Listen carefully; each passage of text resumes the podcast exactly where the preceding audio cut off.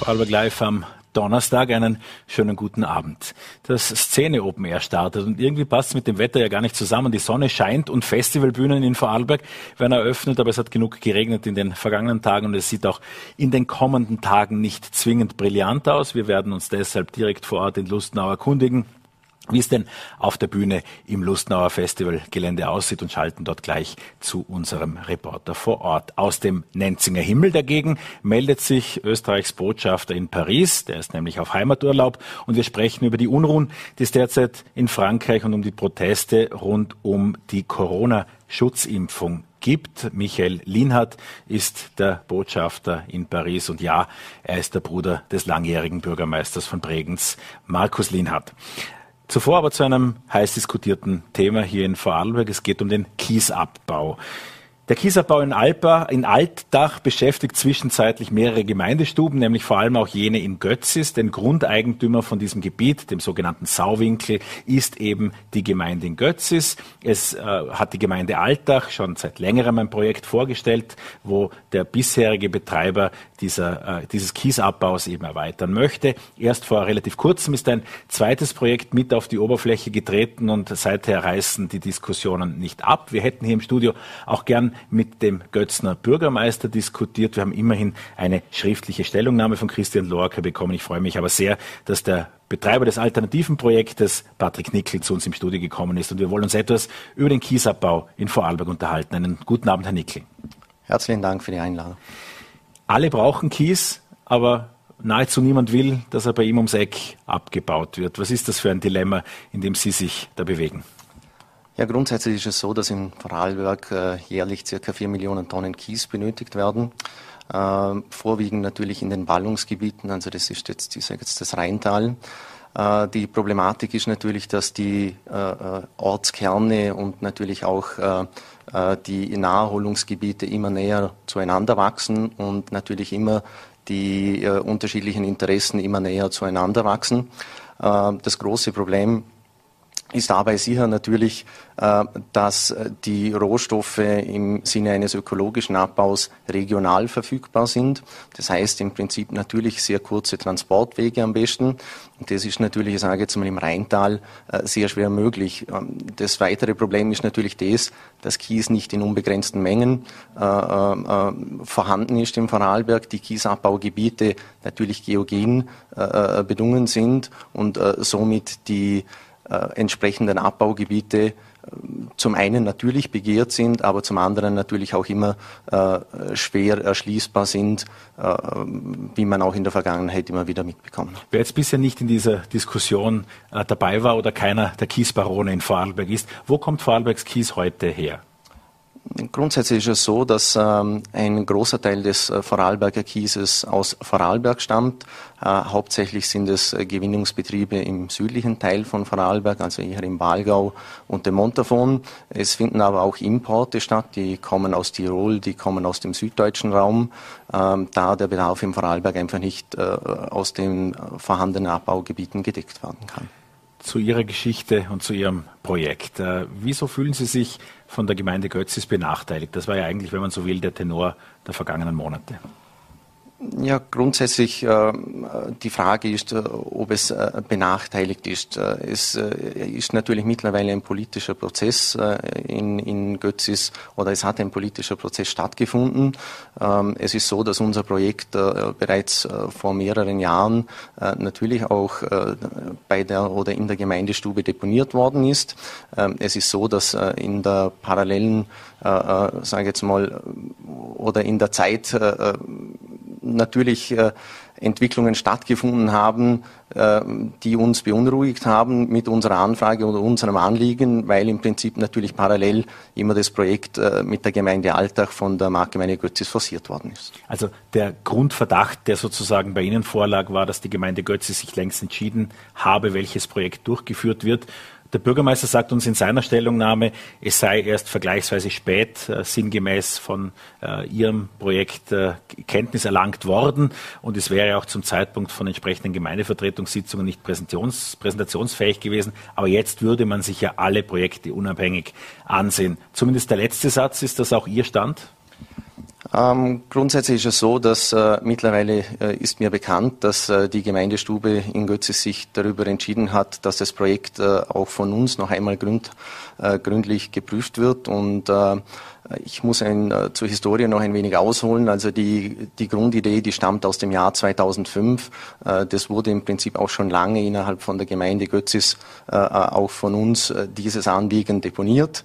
Ähm, es war natürlich so, dass der Nassabbau in Vorarlberg, also sprich die Kiesgewinnung aus Baggerseen, eigentlich erst offiziell wieder seit 2018 aufgrund eines Beschlusses der Vorarlberger Landesregierung wieder ernsthaft geprüft wird, äh, weil ein Nassabbau natürlich immer wieder äh, äh, Konflikte, ich sage jetzt mal, mit dem Grundwasserbereich hervorführt und hervorrührt.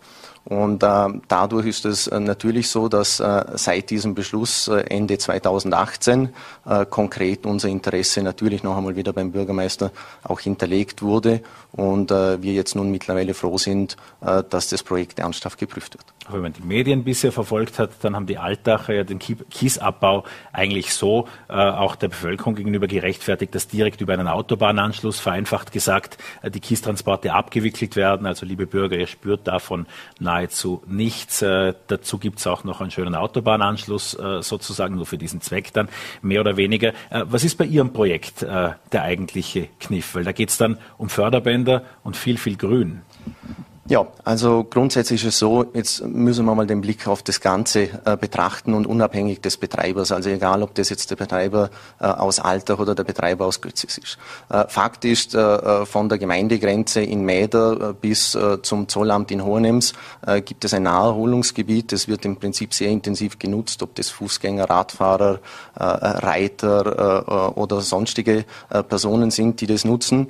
Und für uns war im Prinzip immer klar, schon von Anfang an, dass das Naherholungsgebiet mit einem Kiesabbau nicht leiden darf. Es ist im Prinzip so, dass das Naherholungsgebiet natürlich äh, eine ebenerdige, sage ich jetzt mal, Fläche ist, gerade auch für ältere Personen, die nicht mit dem E-Bike oder sonst irgendwo auf die Berge hinkommen, ist der Erholungswert da unten sehr groß. Und äh, äh, da war uns natürlich sehr wichtig, dass die Emissionen, die stattfinden können, und ein Kiesabbau hat äh, natürlich Emissionen, dass die natürlich geringst äh, möglich gehalten werden. Und so haben wir im Prinzip unser Projekt äh, von Beginn an darauf ausgelegt, dass sowohl vom Abbau der Zwischenförderung, aber auch der Förderung zur Aufbereitung im Prinzip kein Verkehrsmittel äh, in Form eines Raupendömpers, äh, eines Muldenkippers, eines LKWs äh, äh, zum Einsatz kommt, sondern das Material im Prinzip direkt auf Förderbänder verfrachtet wird. Diese Förderbänder am besten in die Landschaft mit integriert werden, sodass im Prinzip, sage ich jetzt mal, für einen Außenstehenden, der vorbeigeht, äh, das nicht erkennbar ist, wo das Material hin transportiert wird und somit natürlich auch zu keinen Belastungen führt. Also so die Animationen, die Sie von dem Projekt machen haben lassen, die äh, suggerieren ja, da ist ein, also es gibt einen Backer, der ist grün verwachsen, also auch vom Backer kriegt man fast nichts mit, obwohl es ja derselbe Backer ist, wie er sonst im Baggersee auch steht, aber auch der würde begrünt. Der Baggersee selbst, der würde schwimmende Solarzellen bekommen. Das Förderband geht in eine Halle, die Sie Ökohalle nennen, aber ökologisch daran ist, dass das Dach begrünt ist. Wie viel Grün ist an dem Projekt wirklich dran und was ist Fassade? Ähm, also äh, Fassade ist in Wirklichkeit überhaupt nichts. Also äh, den Vorwurf, äh, sage ich jetzt mal, der vielleicht dann auch gekommen ist, äh, äh warum ökologisch, den möchte ich natürlich, ich sage jetzt mal schon, äh, äh hiermit äh, entkräften. Äh, es ist so, wenn man heute hergeht und sagt, okay, wir machen alles, wie es vor zig Jahren gemacht wurde, äh, dann haben wir keinen Fortschritt. Und wenn wir hergehen und sagen, äh, vom Gewinnungsprozess, der Schwimmbacker wird begrünt, dann ist es eine kleine Maßnahme, die reduziert im Prinzip die Lärmbelastung Leistung und es ist im Prinzip, sage ich jetzt mal, ein kleiner Lebensraum.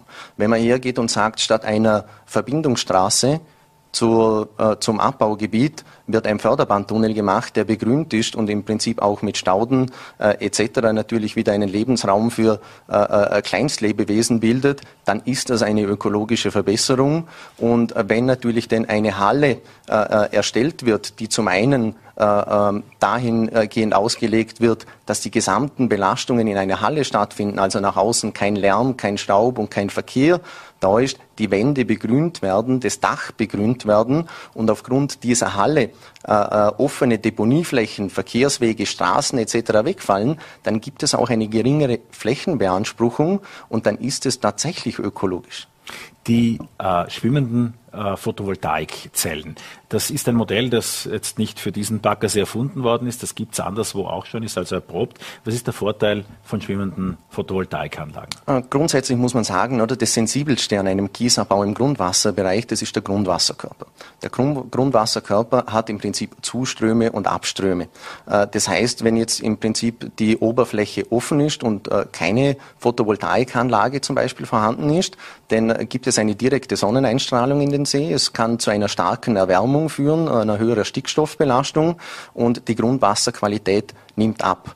Jetzt kann im Prinzip oder mit einer schwimmenden Photovoltaikanlage theoretisch zwei Fliegen mit einer Klatsche geschlagen werden. Das eine ist es, es findet eine Versiegelung der offenen Wasseroberfläche statt. Äh, das hat einen großen Vorteil eben, dass das Grund, der Grundwasserkörper weniger stark erwärmt und natürlich, ich sage jetzt mal gleichzeitig, die Grundwasserqualität erhalten bleibt.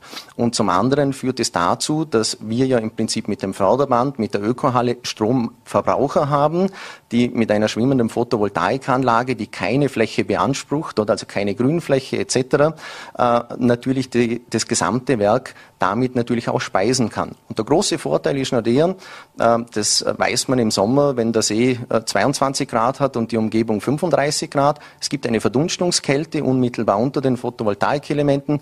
Es führt im Prinzip noch einer, zu einer Kühlung und die Photovoltaikelemente haben dadurch im Prinzip auch noch eine verbesserte Leistung. Also auch hier zu Ende gedacht.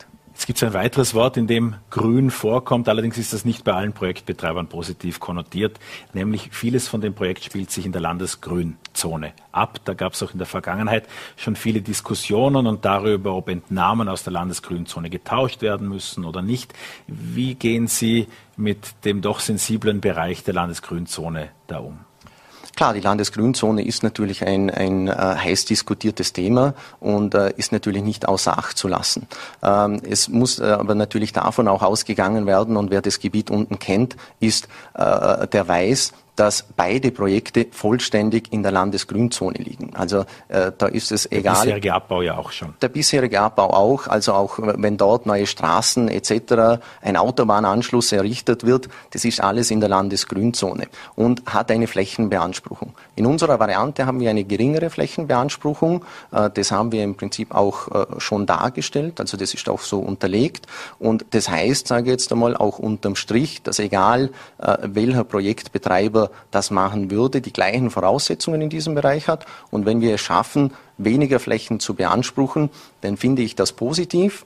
Äh, das Negative oder wenn man das so sagen möchte mit dem Begriff Landesgrünzone, das ist so. Äh, die Landesgrünzone hat meines Erachtens nach den Schutz, dass im Prinzip äh, nicht Gewerbebetriebe im klassischen Sinne oder sonstige Flächenumwidmungen in diese Bereiche hineinkommen, sondern es handelt sich bei dieser Halle lediglich um die Aufbereitung des vor Ort gewonnenen Rohstoffes und die Verladung da dazu, die aber im Prinzip, wenn das Projekt auch wieder fertig ist, äh, natürlich auch wieder zurückgebaut wird. Also es ist, wenn denn nur eine befristete Maßnahme, solange ein Kiesabbau da ist, wird er zweckmäßig vor Ort aufbereitet und ist der Kiesabbau abgeschlossen, wird im Prinzip diese Halle auch wieder zurückgebaut und es steht alles in der Landesgrünzone wieder zur vollen Verfügung.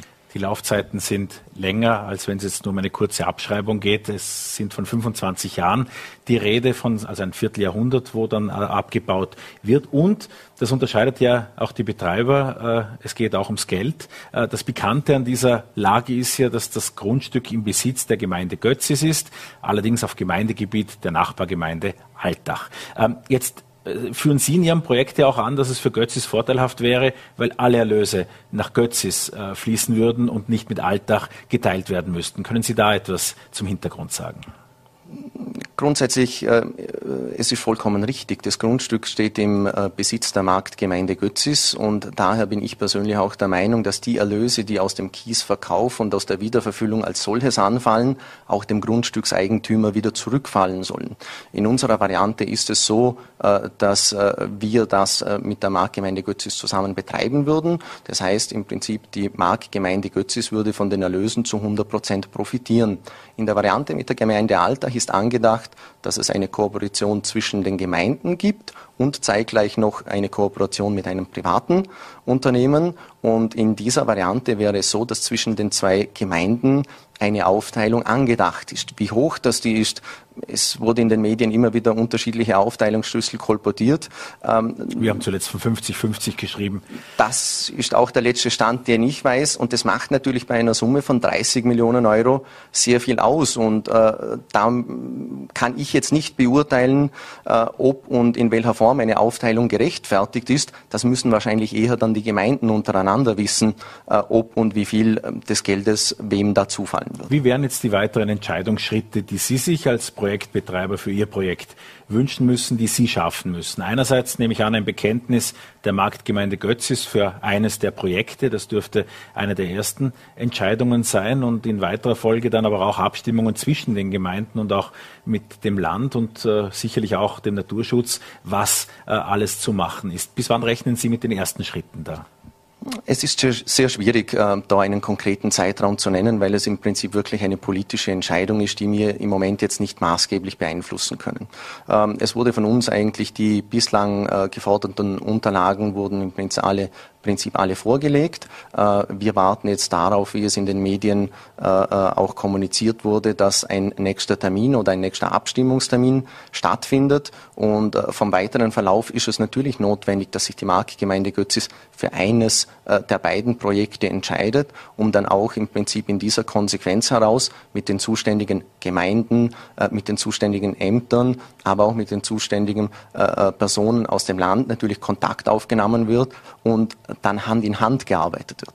Eine Diskussion ist ja schon losgebrochen, auch in den Leserbriefspalten der VN. Ähm, das Förderband, das bei Ihrem Projekt ein Kernstück ist, das führt bis zu der Halle. Irgendwann wird der Kies dann auch mit LKW weitertransportiert und da fürchten Anrainer aus Mäder oder aus Altach, dass über ihr Gemeindegebiet abtransportiert wird, während die Götzner Gemeindestube das Geld äh, einsackt sozusagen. Was, wie sind die weiteren Pläne vom Förderband von der Halle weg dann weiter zu den Baufirmen? Ja, also diese Bedenken äh, sind uns natürlich vollkommen bewusst und wir haben im Prinzip ja natürlich eine ganz transparente äh, äh, äh, Vorgehensweise auch gewählt. Also wir haben sowohl auf unserer Facebook-Seite, es gibt übrigens auch eine Homepage www.kies-sauwinkel.at. Äh, wir haben ein Flugblatt erstellt, das ist in den Gemeinden Götzis, Mäder und Altach auch in den betroffenen Gemeinden kommuniziert worden. Wir stehen für Transparenz, wir stehen für Diskussion. Wir haben die äh, Anrainer oder entsprechende Personen dazu eingeladen, mit uns Kontakt aufzunehmen, offene Fragen zu klären, einen Dialog zu suchen. Ähm, es ist in der Landesraumplanung und auch bei äh, Mineralrohstoffprojekten einfach auch immer die kürzeste Anbindung an das öffentliche Straßennetz, insbesondere das höherrangige Straßennetz gefordert. Und in unserer Variante ist es so, dass im Prinzip eine sehr kurze Erschließungsstraße von 250 Metern erstellt werden muss und dann über weitere 500 Meter schon das öffentliche Straßennetz, eine Landesstraße erreicht wird. Ähm, dass es an der Landesstraße natürlich Anrainer gibt, die sagen, wir sind sowieso schon verkehrsgeplagt oder wir haben im Prinzip Sorgen dabei, ist uns vollkommen klar. Nur jeder aus der Gemeinde Mäder weiß natürlich, äh, dass wir bestehende Fahrten haben äh, in Mäder. Wir haben intensive Geschäftsbeziehungen seit 2003 mit Mäder, Mäderer Betrieben. Wir können sehr viele von den Fahrten auch kompensieren, so dass im Prinzip eine sehr geringe Mehrbelastung tatsächlich stattfindet. Und äh, da wünschen wir uns einfach einen weiteren Austausch und stehen jedem jederzeit auch zur Verfügung und werden das weiterhin so verfolgen, dass es nicht hinter geschlossenen Türen äh, passiert, sondern wir aktiv natürlich dazu beitragen, dass jeder darüber informiert ist und hoffentlich auch ein Konsens gefunden werden kann. Patrick Nickel war das bei uns bei Vorarlberg Live zu Gast. Ob das Unternehmen Kopf oder der Unternehmer Nickel in Zukunft Kies im Sauwinkel abbaut, die Zeit wird es zeigen. Wir werden auf jeden Fall dranbleiben. Vielen Dank für den Besuch im Studio. Herzlichen Dank für die Einladung. Es ist 17.20 Uhr und ich würde sagen, wir schalten nach Lustenau, wo mein Kollege Joachim Mangert jetzt vor einer tobenden Menge auf der Bühne des Szene Open Air steht. Das kann nur schief gehen.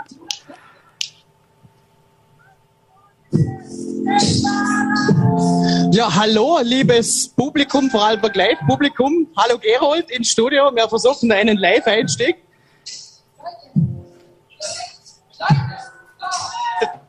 Die Menge top. Ich bin fassungslos.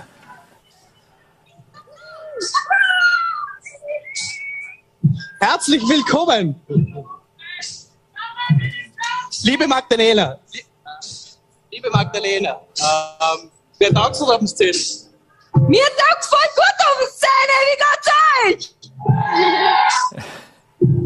Ist ja quasi ein Heimspiel für dich da, oder? Ja, Heimspiel, ja. Aber ich muss weitermachen, Joachim. Ja, den stören wir auch nicht länger. Vielen Dank, viel Spaß, weiter und zurück ins Studio.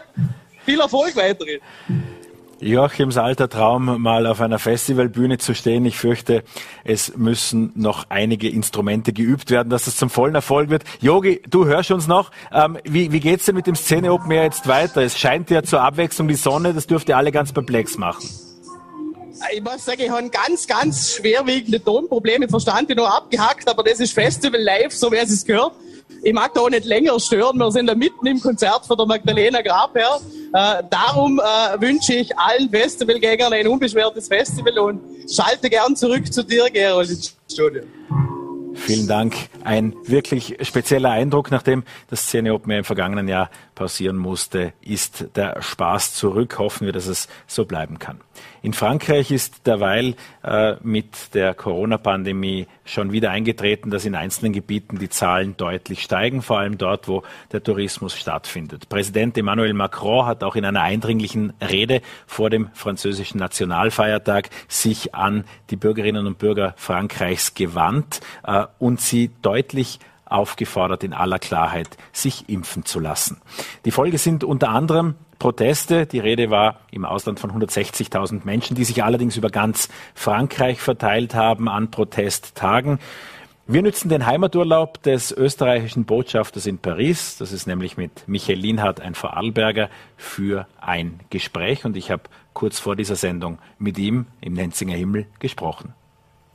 Herr Botschafter, Sie sind ja sichtbar auf Heimaturlaub, aber es hat sich in den vergangenen äh, zwei Wochen einiges getan an Ihrem Einsatzort. Sie sind äh, seit äh, 2018 als Botschafter in Paris und die Rede von Macron, die hat einiges bewegt. Äh, seitdem diskutiert Frankreich sehr leidenschaftlich über die Quasi-Impfpflicht, aber es sind auch tausende Menschen auf der Straße, 160.000 zuletzt, die in Paris ihren Unmut ausgedrückt haben. Was passiert derzeit in Frankreich?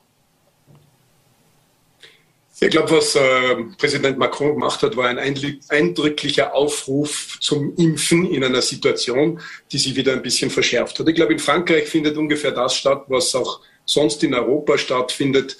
Die Infektionszahlen nehmen wieder zu, relativ äh, schnell.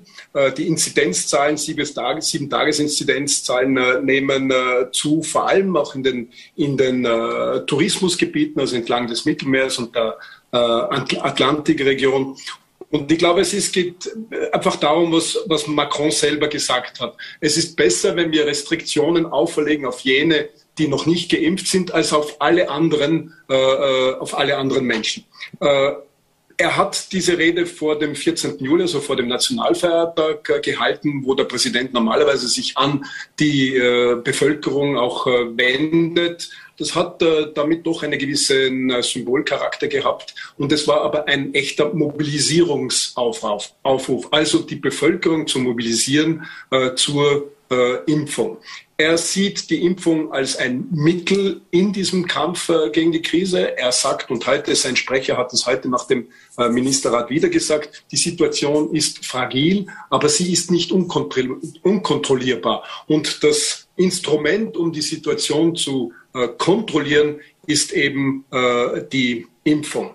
Frankreich ist hier so im europäischen Durchschnitt unterwegs. Äh, es haben sich 40 äh, Millionen Franzosen äh, geimpft, also mit der Erstimpfung. Bis Ende August will man 50 Millionen erreichen. Das sind in etwa, also die Erstimpfung haben im Moment so in etwa 40 Prozent erreicht. Aber was wir in Frankreich natürlich auch immer erleben, ist diese Tradition, eine, eine gewisse Tradition zum Revolutionären. Also man geht auf die Straße, wenn man nicht einverstanden ist mit äh, dem, was äh, gerade passiert, was die Regierung äh, beschließt. Und das ist auch in Frankreich passiert. Am letzten Wochenende waren 160.000 auf der Straße. Man kann das jetzt dramatisch sehen aber, oder auch nicht dramatisch sehen. Wenn man eben diese Tradition in Frankreich kennt, dann äh, ist das fast etwas Normales, dass die Menschen auf die Straße gehen. Äh, in, in, Paris selber waren es äh, 11.000, aber es ist ein gewisses Zeichen der Unmut. Auf der anderen Seite hat man Kommentare äh, gesehen, die gesagt haben, 160.000 haben demonstriert. Am nächsten Tag waren aber 350.000, äh, die sich impfen lassen. Also ich glaube, die Message des Präsidenten ist angekommen. allein äh, am Tag nach seiner, Rechen, äh, seiner Rede haben eine Million Menschen sich zur Impfung angemeldet und drei Tage darauf war ein absoluter Impfrekord mit 800.000 Impfungen an diesem Tag. Das ist so in etwa äh, die Situation, die wir haben. Äh, ein besonderes Element äh, bei diesen Maßnahmen ist natürlich die Impfpflicht äh, für, vor allem für das äh, sanitäre Personal.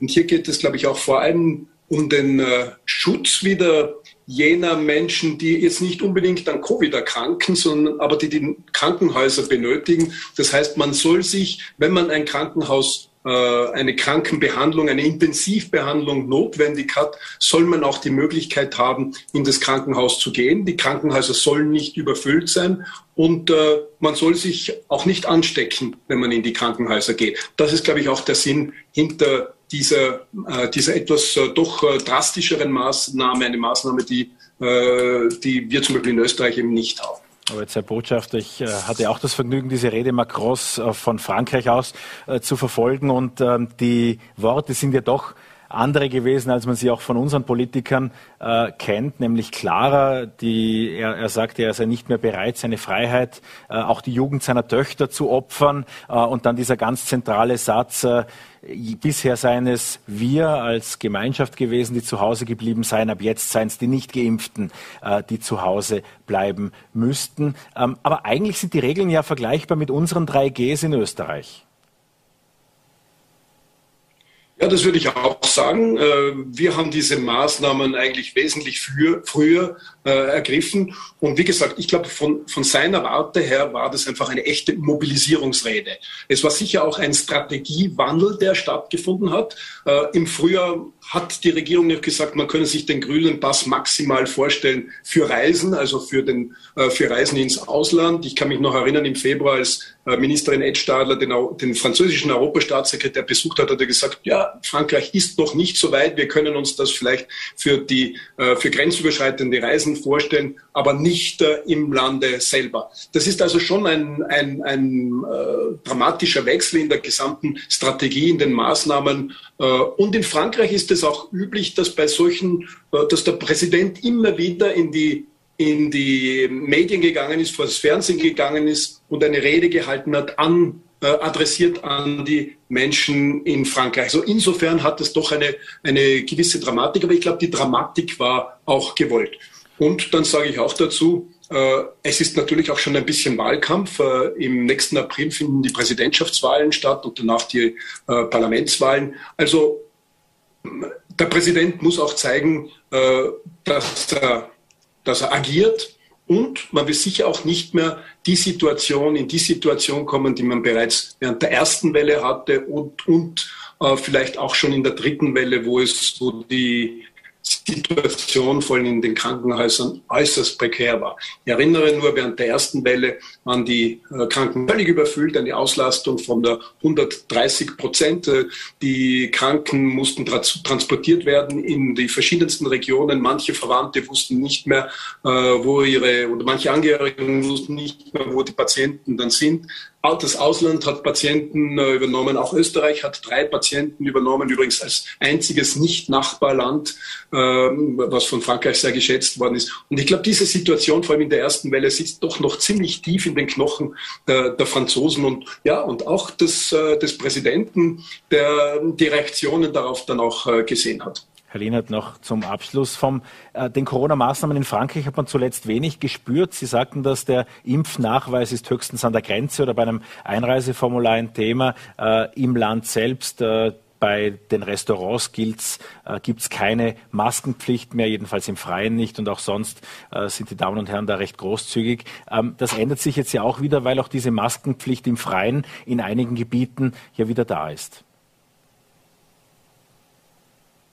Ja, das ist noch eine zusätzliche Maßnahme. Also erstens wird es den grünen Pass geben in den äh, Restaurants, äh, aber in äh, Regionen, die besonders betroffen sind, wo es eine hohe Inzidenz gibt, äh, ist dem Präfekten die Möglichkeit übertragen worden, im öffentlichen Raum auch die Maskenpflicht zu verhängen, sowie in, äh, in äh, Großkaufhäusern. Es liegt also in den Händen der Präfekten und man will damit auf einzelne Situationen rascher reagieren können. Äh, also das nicht nur zentral äh, gelenkt machen, sondern äh, wirklich auf, auf die einzelnen Fälle in den einzelnen Regionen, auf Cluster rasch reagieren können. Und ich glaube, auch das ist ein, ein, ein, eine neue Strategie in dem, in dem französischen Vorgehen.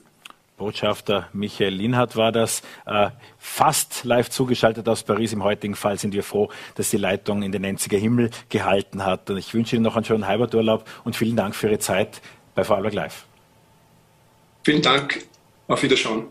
Ja, interessant, wenn man, Herr Botschafter, Sie sind ja sichtbar auf interessant, wenn man im Sommer so ein Vorarlberg trifft. Das Gespräch haben wir, Sie haben es gerade eben durch diesen kleinen Ausrutscher gemerkt, kurz vor der Sendung aufgezeichnet. Danke, dass Sie Vorarlberg Live so treu sind, äh, dass Sie diese Sendung zu einem solchen Erfolg machen. Wir freuen uns, wenn Sie morgen wieder dabei sind, sind natürlich auch im Sommer durchgehend für Sie da. Morgen 17 Uhr hier auf Voller.t, VNRT und Ländle.